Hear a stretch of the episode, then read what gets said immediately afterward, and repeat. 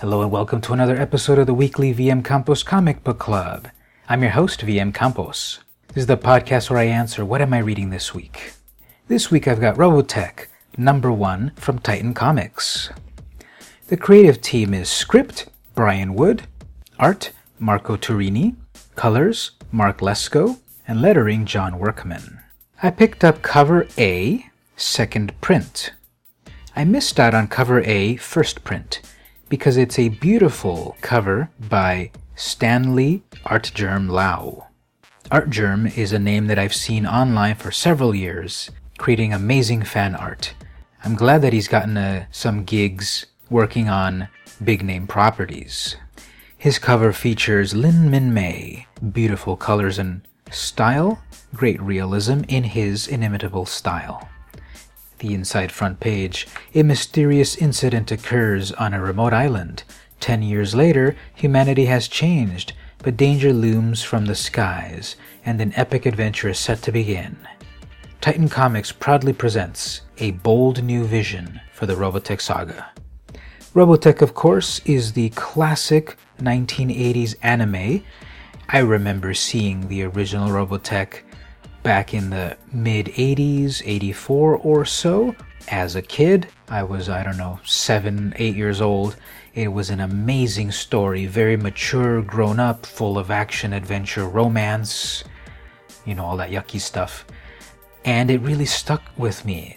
30 years later, 35 years later, I still remember those episodes.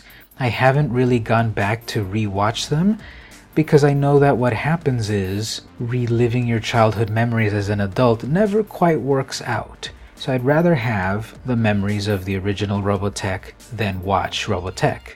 If you know the history of Robotech, it is actually based on three different anime, which is summed up here on the second page. Robotech producer Carl Macek was recruited by Harmony Gold to adapt Macross for the US market.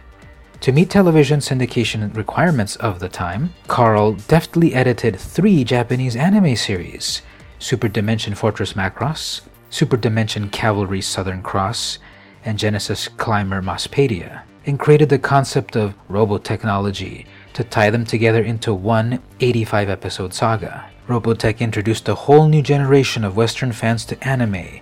And yes, I remember that. I remember that whole story, the the original Rick Hunter story, then the Robotech new masters and all of that. And and just the evolution of the series. And of course not until decades later did I know that it was three series put into one. I sort of do want to watch the original three anime as opposed to the condensed American Robotech version this comic brought back a lot of memories because it's a retelling of that first episode. The style, though, is completely Americanized. It's not in the anime style of the 80s, it's more realistic. The names, characters, and locations are there. So, this first issue doesn't really tell me anything new that I didn't know. Then again, I saw this 35 years ago. If you've never experienced Robotech yourself, you should check it out here. Subsequent issues apparently will be a bold new vision for the Robotech saga. We'll see how that goes. Basically, the, the SDF 1 crashes on Earth in the 90s. Ten years later, Earth has reverse engineered the technology and has used it to advance. We have the UN Spacy that defends Earth, and in the inauguration of the launch of the craft, a mysterious alien presence reaches Earth. The ship awakens itself and shoots the invaders, and the mystery deepens. The epic story of Robotech then begins. There are a variety of alternate covers. Honestly, personally, I think there's too many variant covers nowadays. A lot of them are nice, but we don't need the sketch version, the pencil version, and the color version. And don't even get me started on blank covers, I don't even like those. But I like the Rick Helmet cover and Roy Helmet cover variations. There's a cosplay variant, those are fun.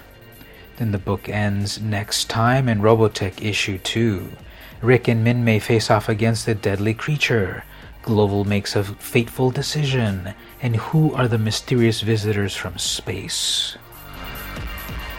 So this week I read Robotech number one from Titan Comics. This has been the weekly VM Campos Comic Book Club. See you next week.